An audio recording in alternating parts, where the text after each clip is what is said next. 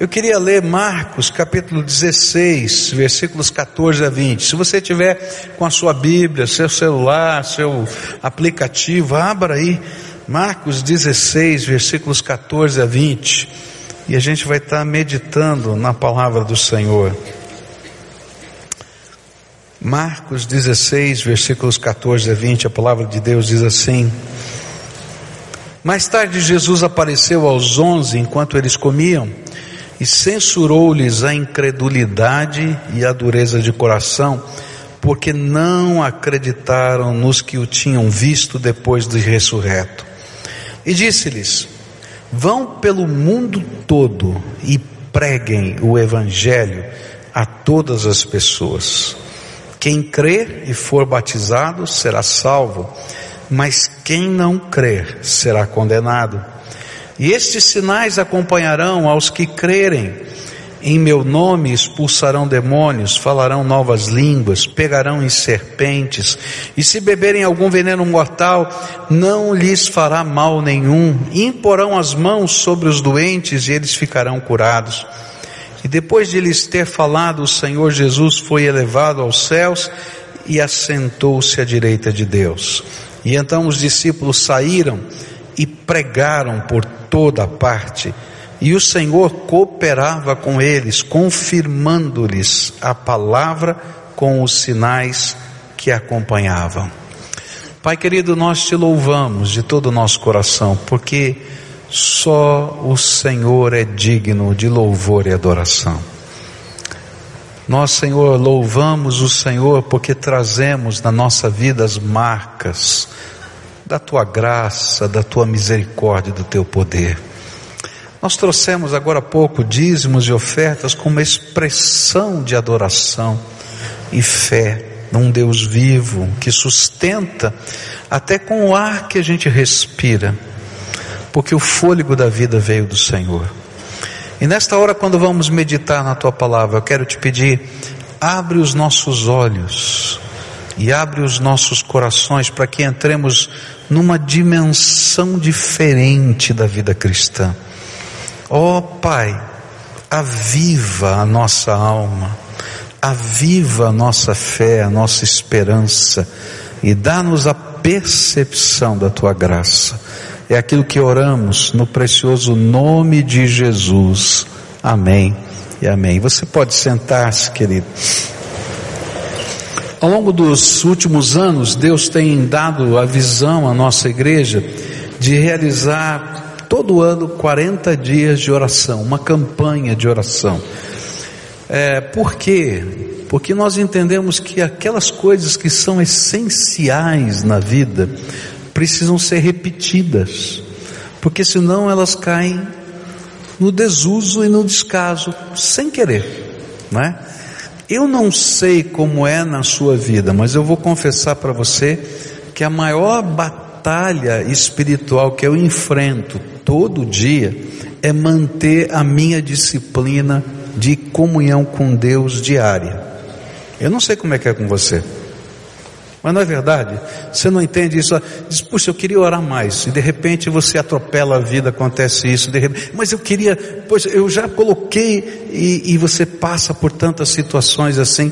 E manter a disciplina às vezes envolve a gente é, é, é, abrir mão de muita coisa na vida da gente. Eu quero dizer, sabe por que isso acontece? Porque o inimigo sabe, Satanás sabe, ele conhece o poder da oração. Então ele entulha a vida da gente com um monte de coisa para que a gente não possa experimentar o poder da oração. Por isso a gente faz campanhas para dizer: olha, gente, toma cuidado, será que não está entulhado demais? E aí a gente diz: ó, vamos desentulhar de novo, está na hora, vamos mexer aqui, fazer uma poda em alguma coisa para a gente poder produzir mais fruto nessa área.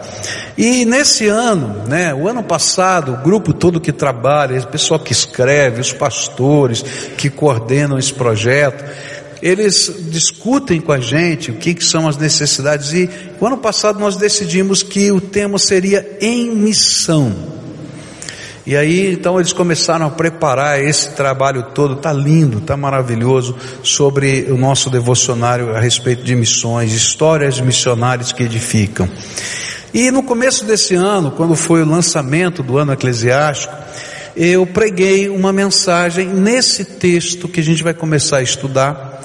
E o tema que Deus colocou no meu coração foi: em missão, os sinais acontecem. Vamos repetir juntos? Em missão, os sinais acontecem. E isso tem mexido comigo desde aquela época tá?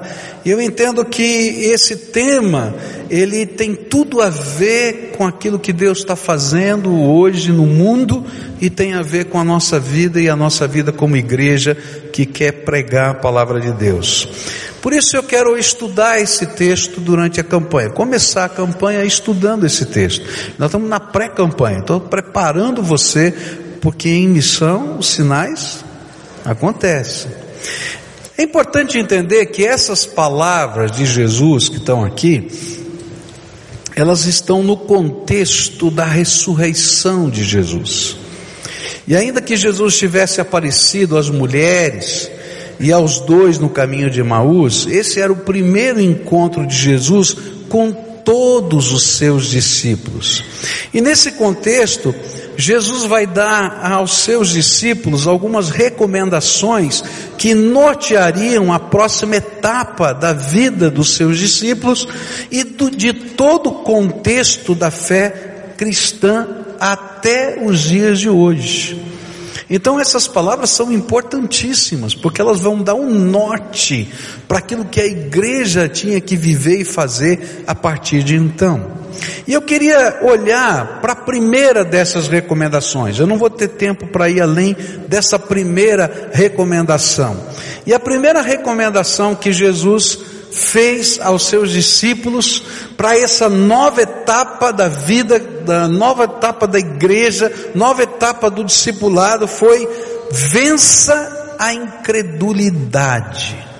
Olha só o que ele diz: mais tarde Jesus apareceu aos onze enquanto eles comiam e censurou-lhes a incredulidade e a dureza de coração, porque não acreditaram nos que o tinham visto depois de, de ressurreto. Primeira recomendação foi uma repreensão uma repreensão à incredulidade e à dureza de coração dos seus discípulos. É como se Jesus tivesse olhado nos olhos dos discípulos e tivesse dito assim: deixa de ser incrédulo. Tá? Agora olha para perto, para quem está perto de você, olha bem firme assim no olho, assim, olha. Agora assim diz, deixa de ser incrédulo. Agora escuta o que o outro está falando para você também. Deixa de ser incrédulo. Foi isso que aconteceu.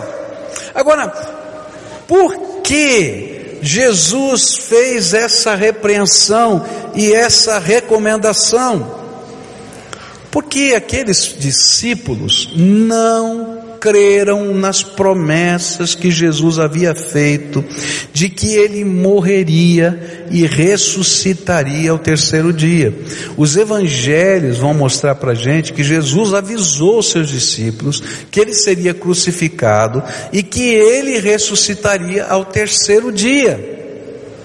É interessante isso porque os evangelhos vão dizer para a gente que os escribas e fariseus tiveram medo dessa palavra e mandaram, pediram uma guarda especial para guardar o túmulo de Jesus, porque eles tinham medo que aquilo que ele tinha dito fosse alguém lá e roubasse o corpo. Lembra disso? Né? Roubasse o corpo e dissesse: Está vendo? Jesus ressuscitou. Mas os discípulos não lembraram disso. E Jesus estava dizendo: Olha, os incrédulos temeram a minha palavra e vocês não.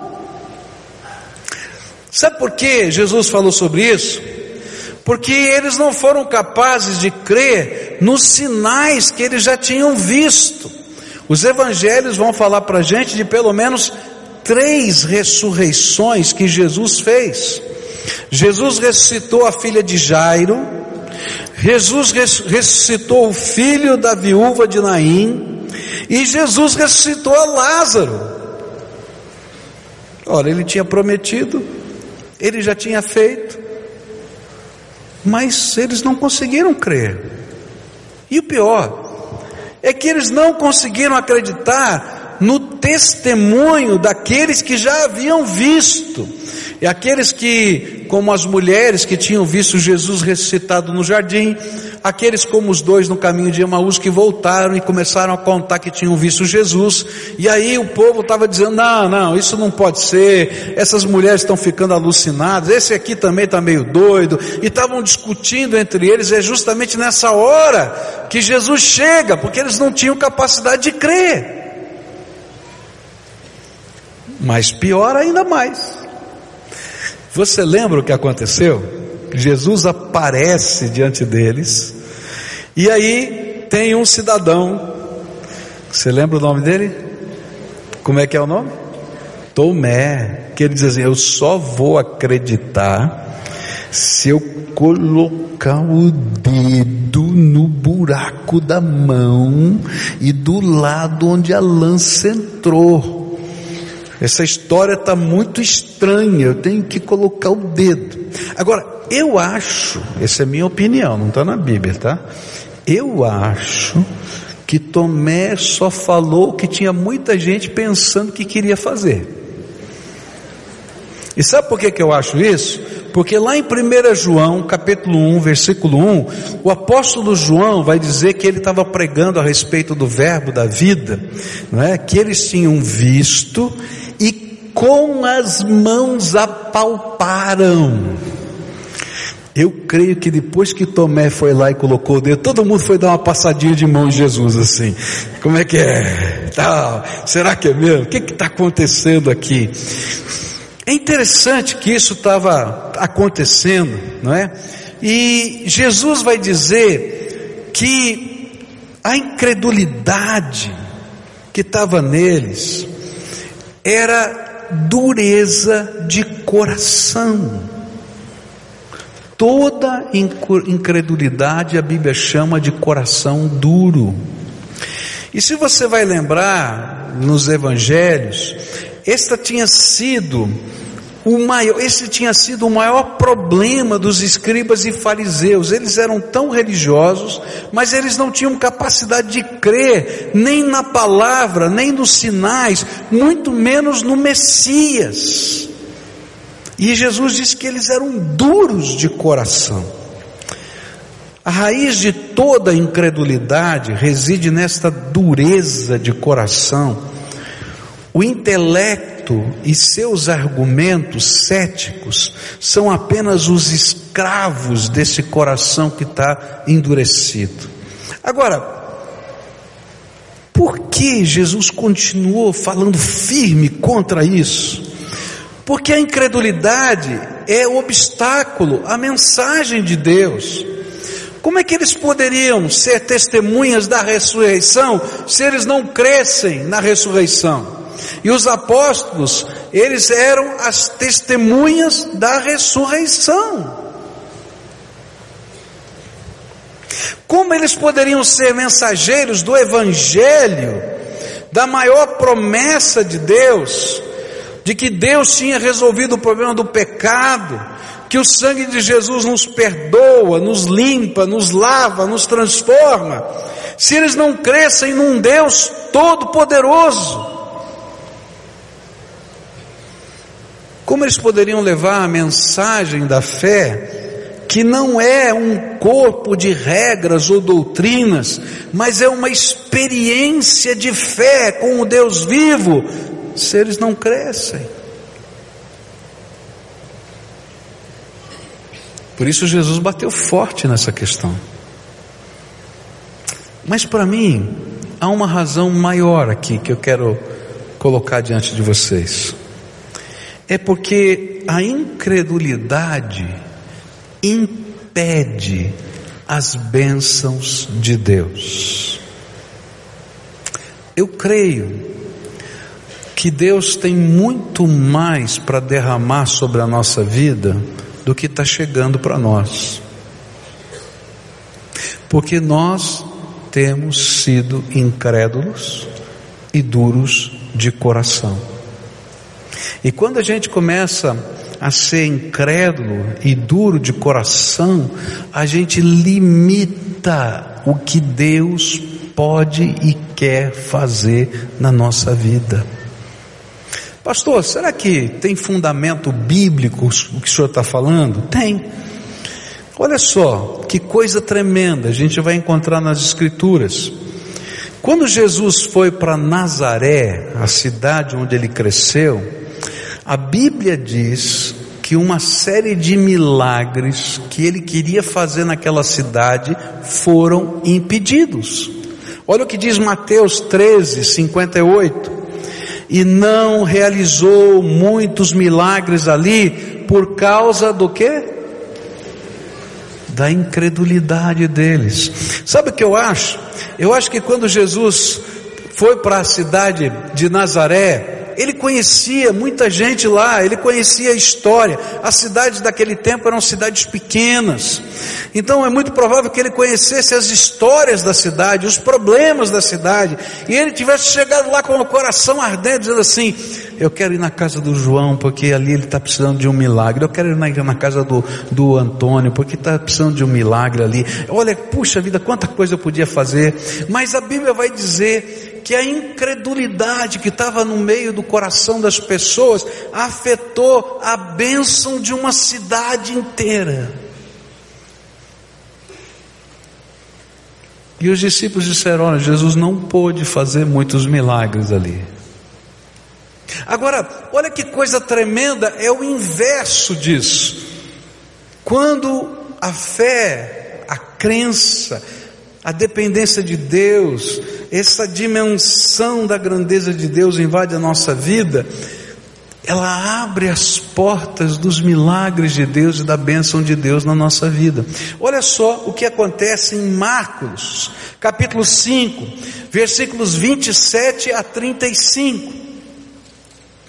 Quando ouviu falar de Jesus, chegou por trás dele. Isso aqui está falando de uma mulher que tinha uma hemorragia já fazia bastante tempo, tinha gasto seu dinheiro com os médicos tentando ser curada e não conseguiu.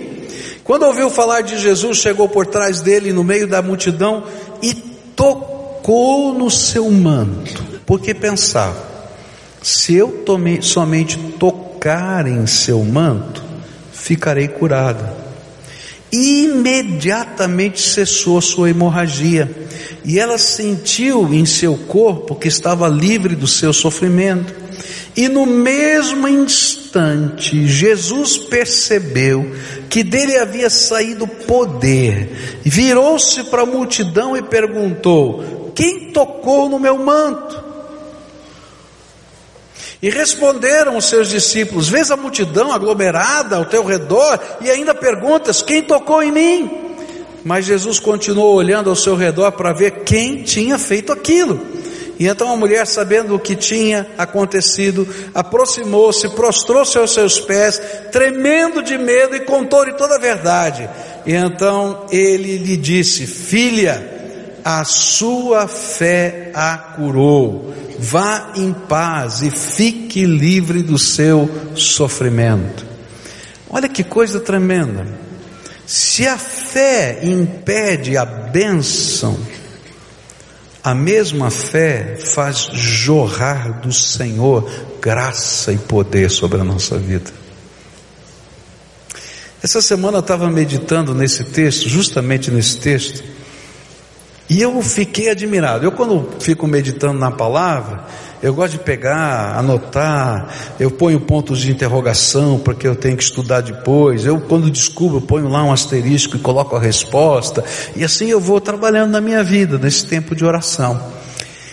E eu estava lendo esse texto, eu pus um ponto de interrogação. Eu falei assim: que coisa estranha, olha que coisa estranha, né? Jesus está andando, a mulher toca, poder sai de Jesus, ela é curada e Jesus só sabe que o poder saiu dele, mas não viu para onde foi e quem foi alcançado. Eu, aí eu, isso é na minha linguagem, não está na Bíblia, né? Roubaram o poder de Jesus, foram lá e sugaram o poder de Jesus.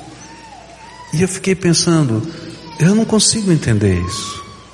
Mas há uma dinâmica tremenda na fé que faz fluir o poder da graça de Deus sobre a nossa vida.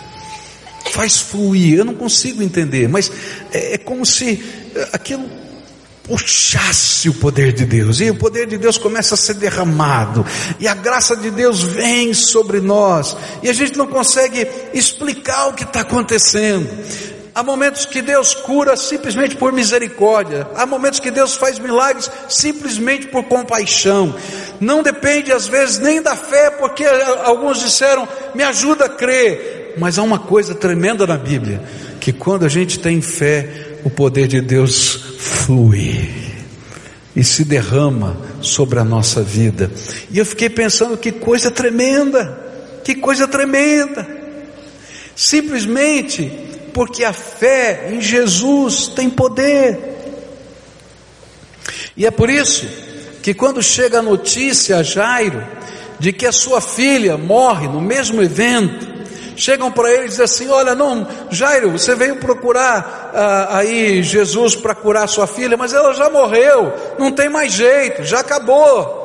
E aí então eu acho que Jairo olha para Jesus com como quem diz assim: E agora, Jesus? Eu acho que não adianta o senhor ir lá em casa, ela já morreu. E olha só o que Jesus vai responder para Jairo não fazendo caso do que eles disseram, Jesus disse ao dirigente da sinagoga: não tenha medo, tão somente creia.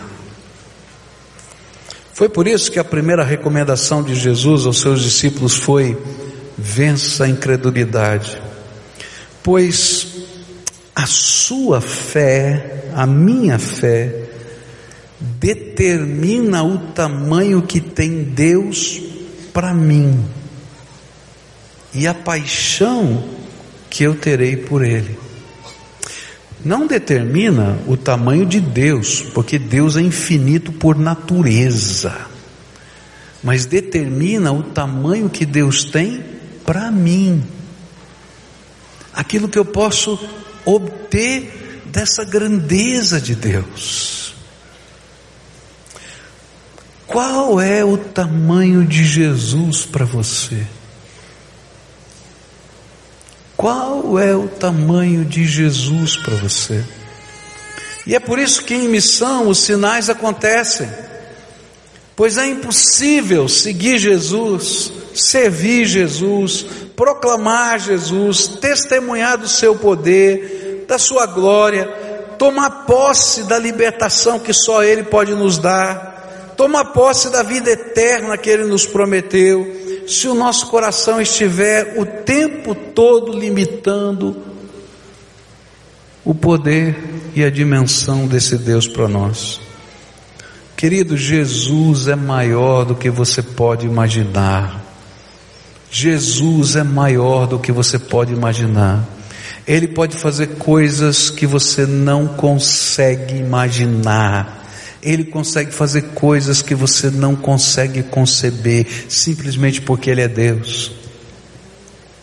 Essas duas semanas que eu estive fora, eu participei de dois congressos que foram tremendamente abençoadores na minha vida. Eu fui abençoado, Deus me levou porque Ele precisava tratar a minha alma, foi uma bênção na minha vida. E eu quero contar uma das histórias que eu ouvi lá para você que faz a gente pensar na grandeza de Deus, do jeito que Deus trabalha, do jeito que Deus pode fazer coisas insondáveis e que nós precisamos ter a nossa visão ampliada, nossa fé enlarguecida na graça de Deus. Eu quero contar a história de um menino de uma igreja maravilhosa na Suécia. É interessante porque quando a gente fala do evangelho na Suécia, a gente só ouve de igreja morrendo. Mas eu conheci uma igreja lá, um pastor de uma igreja nesse congresso, uma igreja maravilhosa, uma igreja que eu quero conhecer. Uma igreja que está crescendo, que está explodindo, milhares de pessoas estão se convertendo, milhares de adolescentes e jovens estão em missão. É uma igreja missionária. Coisas de Deus estão acontecendo porque eles estão em missão. E em missão, o que que é o negócio aí? Em missão o que? Os sinais acontecem. Então eu quero contar para você a história do Jonathan. O Jonathan é um menino que tem síndrome de Down, de 12 anos de idade que mora em Uppsala, na Suécia. E o Jonathan, ele frequenta a escola para especiais que a igreja tem. E dentro dessa escola, eles têm que fazer alguns treinamentos, essas crianças têm que ter alguns treinamentos. Então, de vez em quando, eles vão para esses treinamentos práticos. Eles vão para o centro da cidade, naquele dia eles estavam indo para o centro da cidade, para aprender a atravessar a rua, para aprender a comprar e receber o troco, sabe? Coisas práticas do dia a dia que eles precisam aprender para ter independência. Então eles estavam nesse treinamento. E aí vão um grupo pequeno com o seu professor e ele vai dizendo, agora você vai atravessar, atravessa essa rua, atravessa de novo o outro, e assim vai até que eles vão aprendendo, ó, agora nós vamos comprar tal coisa, e assim estava acontecendo. Enquanto isso estava acontecendo, tinha uma senhora que estava para sair de casa. E aquela senhora estava desesperada. Ela tinha perdido a esperança da vida e tenha, tinha decidido se matar. Essa era a questão dela. E naquela noite, depois do trabalho, ela ia se matar. E aí, quando ela estava saindo, ela fez uma coisa desesperada, porque ela não acreditava nessas coisas. Ela disse assim: Jesus, se o Senhor existe, e se o Senhor pode ouvir a minha oração, e se tem jeito para a minha vida, então eu quero pedir um sinal para o Senhor. Se o Senhor tem um plano para mim, eu quero pedir um sinal. Que hoje alguém cante para mim uma canção que eu gostava muito de ouvir quando era criança, que fala da história de uma árvore que tem 100 anos. E ela foi embora. E quando ela está na rua e o Jonathan está aprendendo a atravessar a rua, ele para e começa a cantar com todo o pulmão, aquele jeito assim, alegre de um Down. Quem tem, quem conhece, não é? A síndrome de Down sabe que eles são crianças muito queridas, muito, muito amáveis, muito, muito alegres. E ele começa a cantar todo o pulmão uma canção que fala de uma árvore que tem 100 anos. E a mulher está passando por ele, bem naquela hora. E ela para, ela ouve aquilo e chega lá para a professora e diz: Quem mandou esse menino cantar essa canção? E a professora que tinha parado todo o exercício para ouvir o Jonathan cantar, diz: Eu não sei. Ele começou a cantar. E quem ensinou essa canção? Porque ela não é tão conhecida. Eu não sei. Ele só começou a cantar. E aí ela conta a sua história, ela está chorando. E a professora então apresenta Jesus para ela, fala do plano de Deus. Ela se converte. E essa história toma conhecimento, toma-se conhecimento dessa história na igreja. E aí o, o pastor vai visitar a escola e disse: Jonathan, canta para mim a canção. Ele diz: Eu não sei a canção. E aí ele pergunta para a mãe do Jonathan: Ele já cantou essa canção alguma vez? Ela disse assim: Nunca cantou antes e nem depois e aquele pastor disse uma coisa que eu acho tremendo, que só aqueles que têm fé vão crer.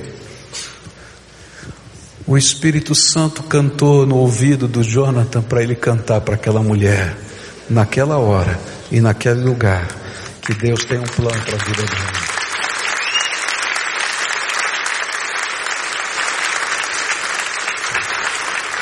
Agora, se você não, não é capaz de vencer a tua incredulidade, você não vai conseguir crer nessas histórias. Para você, parecerão lendas da fé. Mas esse menino está vivo. Eu vi a fotografia dele. E aquela mulher é uma líder daquela igreja hoje. Porque Deus faz coisas além daquilo que a gente pode imaginar. Posso contar mais uma historinha para vocês? Vocês deixam? Eu já estou estourando o meu tempo, porque eu vou fazer apelo daqui a pouco. Mas você deixa? Ou se eu terminar tarde, a culpa é sua. Nessa mesma igreja, eu ouvi uma história tremenda. Um, um senhor no Afeganistão recebe a visita de, de um líder do Talibã. E esse líder do Talibã chega para ele e diz assim: Eu vim aqui buscar a sua filha para que eu case com ela. Só que a filha desse homem tinha 12 anos de idade. 12 anos. Se você tem uma filha, já, né, você vai entender o coração desse pai. É uma menina. Está brincando ainda. Que negócio é esse? 12 anos. E aquele pai disse: Olha, eu não posso entregar minha filha para ser tua esposa, porque ela só tem 12 anos de idade. E aquele homem disse para o pai: Olha, eu vou voltar aqui amanhã para buscar a sua filha. E se você não entregar a sua filha para ser minha esposa, eu vou vir aqui com o meu pelotão e nós vamos matar você, a mãe dela, os irmãos dela e ela. Então pense bem no que você vai fazer. E ele vai embora. E aquele pai pega a sua manta, joga no chão, se ajoelha e começa a orar para lá. E de repente ele pensa assim: mas como é que eu vou orar para lá? Se esse homem se diz ministro de Alá e está vindo aqui fazer isso em nome de Alá, eu não consigo. E aí ele faz uma oração doida. E diz assim: Olha, eu vou orar para Jesus. Jesus, se você existe, e se você pode ouvir a minha oração, salva minha filha, salva minha família. E aí esse homem tem uma experiência incrível. E eu quero dizer para você que essa não foi a única que eu vi nesses dois congressos. Eu vi várias experiências extraordinárias de Jesus aparecendo em visões. E aí um ser luminoso entra naquela sala que ele não conhecia e depois ele vai saber que o Senhor Jesus o visitou. E diz para ele assim: Olha, arruma suas coisas, pega a sua família e sai hoje daqui. Sai hoje. E ele diz assim: Mas como é que eu vou sair hoje? Para onde eu vou? O que que eu vou fazer? Ele diz assim: pode sair agora, porque se você tiver fome, eu vou te dar de comer, se você tiver sede, eu vou te dar de beber, se você tiver frio, eu vou te cobrir, porque onde você for, eu vou estar do seu lado. E aí então ele toma coragem com aquilo que ele viu. Ele reúne a sua família, reúne algumas coisas e foge. A história é muito comprida, porque ele vai sair do Afeganistão e vai parar na Europa. E quando ele está atravessando o mar, chegando na Europa, tem um grupo de adolescentes daquela igreja em missão. Em missão? Sinais acontecem. E quando o barquinho desse homem está chegando, aportando, tem um grupo de adolescentes gritando ali: Se você tem sede, eu tenho água para você beber. Se você tem fome, eu tenho comida para você comer. Se você tem frio, eu tenho cobertores para te aquecer. Porque nós estamos aqui em nome de Jesus para te abençoar. E aí aquele homem disse para sua família: Esse povo conhece aquele homem que apareceu lá em casa. Vamos lá. Esse homem hoje é um dos líderes da evangelização de muçulmanos ali naquela igreja da Suécia, porque Deus fez uma obra tremenda que a gente não consegue explicar. Queridos, a obra de Deus tem muito mais coisas do que você consegue conceber, porque o Senhor é maior, Ele é infinito. Por isso o Senhor Jesus vai dizer para aqueles discípulos: Não sejam incrédulos nem duros de coração. Hoje Jesus quer levar a um novo nível, você a um novo nível de relacionamento com Ele. Mas o primeiro passo é deixar de ser incrédulo. Ele quer levar você a um novo nível de serviço. Mas você precisa deixar de ser duro de coração. Ele quer levar você a um novo nível de experiências no poder de Deus. Mas você precisa crer que só Ele pode fazer em você e através de você algo que seja para a glória dEle. E é sobre isso que eu quero conversar com você nessa manhã. Nessa manhã eu quero fazer dois convites a você hoje. O primeiro convite é: tem muita gente aqui que tem ouvido falar do poder de Deus, da graça de Deus, das misericórdias de Jesus, mas ainda não teve uma experiência com Ele. Hoje o Senhor quer visitar você e quer fazer você viver uma experiência de fé. E sabe o que está impedindo? É que muitas vezes, quando o Espírito Santo toca o seu coração, a incredulidade vem, a dureza de coração vem, e você começa a limitar a vontade de Deus. Agora não, não pode, não dá, não tem jeito, não vai ser assim. Eu quero dizer para você: você quer andar com o Senhor Jesus, quer experimentar as coisas tremendas de Deus? Então para de fazer do teu jeito e deixa Deus fazer do jeito dele na tua vida. Isso se faz por fé. E esse vai ser o primeiro convite que eu quero fazer aqui hoje. Se hoje o Espírito Santo de Deus está falando para você, olha, deixa eu visitar você, deixa eu me revelar, abrir os teus olhos, deixa eu ser o dono da tua vida, deixa eu te dar uma nova vida nessa vida. Uma nova perspectiva de família, de vida, de trabalho. E você quer, então eu vou te convidar a dar um passo de fé. E você vai receber, vai sofrer a primeira tentação. Porque, como é entrega, eu vou convidar você para vir aqui à frente. Não porque esse lugar seja o mais poderoso da face da terra, não.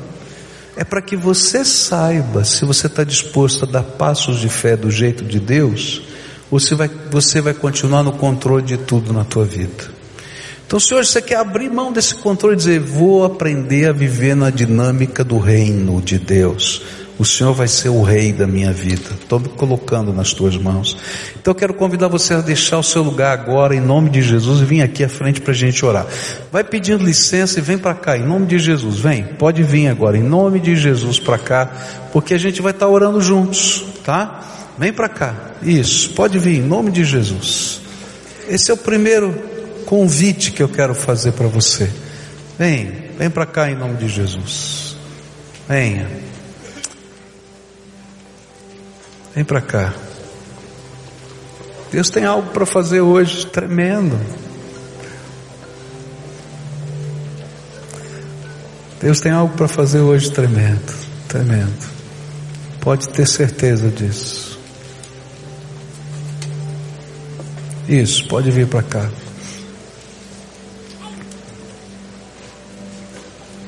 Está ouvindo a voz do Espírito no teu coração? Dê passos de fé. Dê passos de fé. Deixa Deus agir na tua vida. E fazer a obra que Ele tem para fazer com você. Amém. Louvado seja Deus.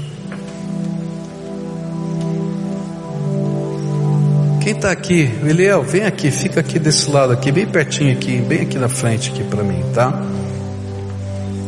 Dentre essa multidão que está chegando aqui, eu quero fazer uma pergunta aqui, tá?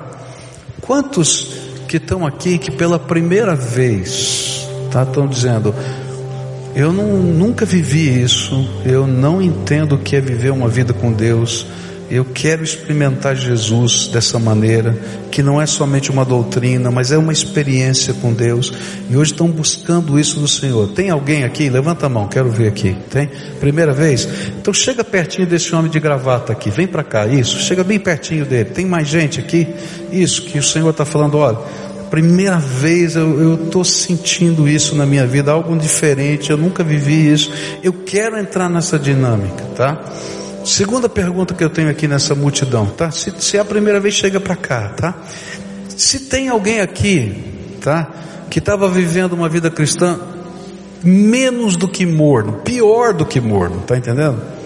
Tava mal, tava afastado, tava quebrado, tava sei lá o que estava acontecendo na tua vida, tá? Então chega perto aqui do Eliel também, tá? Se você faz parte desse grupo, chega aqui bem pertinho dele, porque no final de tudo, depois de orar, eu quero que você tenha uma conversa com ele para falar do próximo passo, tá? Porque eu quero que você caminhe nessa jornada de fé. E a primeira vez, como é que funciona? E aqueles que estão chegando, às vezes tem muitas feridas que precisam ser tratadas. E a gente vai trabalhar nisso aqui, tá bom? Agora, onde é que está o Marcílio? Está aqui o Marcílio não? Quem é que pode me ajudar aqui? O Marcelinho estava aqui agora há pouco, não é? Michel, vai lá naquele canto aqui, daquele lado de lá. Vai lá, Michel, me ajudar, tá? Eu tenho um sonho de fé, e esse é o segundo desafio que eu vou colocar aqui. Michel vai ficar lá naquele cantinho lá. Deus colocou no meu coração que esse ano nós vamos chegar a mil células. Mas para chegar às mil células, eu preciso de mais mil líderes.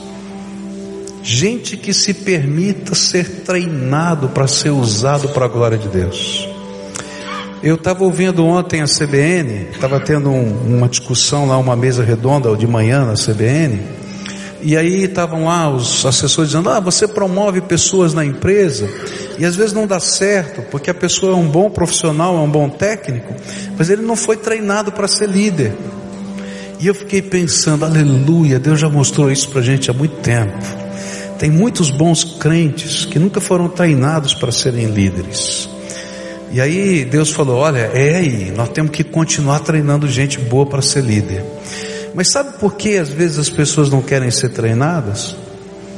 Porque tem medo de que Deus não possa usá-los. Se Deus pode usar uma criança que tem um cromossomo a mais, Ele pode usar a minha vida e a tua vida para fazer muita coisa nessa terra. Ou talvez a gente precisa ter um cromossomo a mais. Está entendendo? Então hoje, eu queria desafiar pessoas aqui que estão nessa, na frente aqui, dizendo que quer entrar nessa dinâmica de fé, a dizer: Senhor, usa minha mão, usa minha boca para ser uma bênção e levar o poder da fé. E você vai se permitir ser orientado e treinado e quando chegar um momento, nós vamos espalhar por essa cidade faróis de oração, porque a graça de Deus, ela se manifesta em gente que queira viver a graça dele. Não é gente poderoso, não, é gente simples que se deixa usar. Então, se você faz parte desse grupo que o Espírito Santo tocou, se você está sentado aqui ou se está aqui, vai lá para perto do Michel, porque a gente quer identificar você e quer encaminhar para a escola de líderes. Eu preciso de líderes aqui. Eu preciso de gente séria, gente comprometida, gente que queira viver a fé não como um escudo que a gente pendura na parede para decorar a casa, mas como o escudo da fé que se interpõe nas batalhas e a gente vai dizer, Senhor, pode usar a minha vida, pode usar a minha casa, pode usar a minha família. E sabe, em missão, o que? Os sinais acontecem. Pode ter certeza que coisas tremendas de Deus vão acontecer. Simplesmente porque Deus é Deus, tá? Posso orar por isso agora? Posso? Agora coloca a tua mão assim, tá? Como quem está recebendo alguma coisa porque eu vou pedir para Deus tocar nas suas mãos, tocar nos teus olhos, tocar no teu coração, abençoar a tua vida, dirigir os teus passos, avivar a tua fé, quebrar cadeias que o inimigo colocou sobre você. E algumas cadeias, queridos, não são algemas espirituais, estão aqui na cabeça da gente, que ele tem que quebrar. Fortalezas espirituais dentro da nossa mente. E eu creio que Jesus vai fazer isso agora. Você crê? Então vamos orar juntos? Senhor Jesus, as nossas mãos estão voltadas para cima, como quem recebe. E eu quero te pedir, oh Pai, abre agora as janelas dos céus, começa a derramar, Senhor, começa a derramar da unção do Teu Espírito. Começa a derramar, Senhor, do teu amor, Pai. Que esses corações sejam cheios do amor de Jesus, cheios da misericórdia, cheios da graça, cheios do poder, cheios, Senhor, da alegria. Ó oh, Pai, em nome de Jesus, Pai, eu quero te pedir que toda a cadeia que Satanás colocou sobre essas vidas seja quebrada em nome de Jesus que haja liberdade, sejam livres em nome de Jesus. Eu quero te pedir, Senhor, que todo obstáculo da mente, Senhor, que às vezes fica trabalhando e elaborando tanta coisa, eu quero te pedir que agora seja levado cativo pelo teu Espírito Santo, à presença do Pai, para que ali, Senhor, o lugar da mente cética se transforme no lugar da mente que crê num Cristo vivo que está atuando hoje. Ó oh, Pai, eu quero te pedir agora, Senhor, por aqueles que estão dando os primeiros passos da fé, ou que estão voltando, que estão aqui.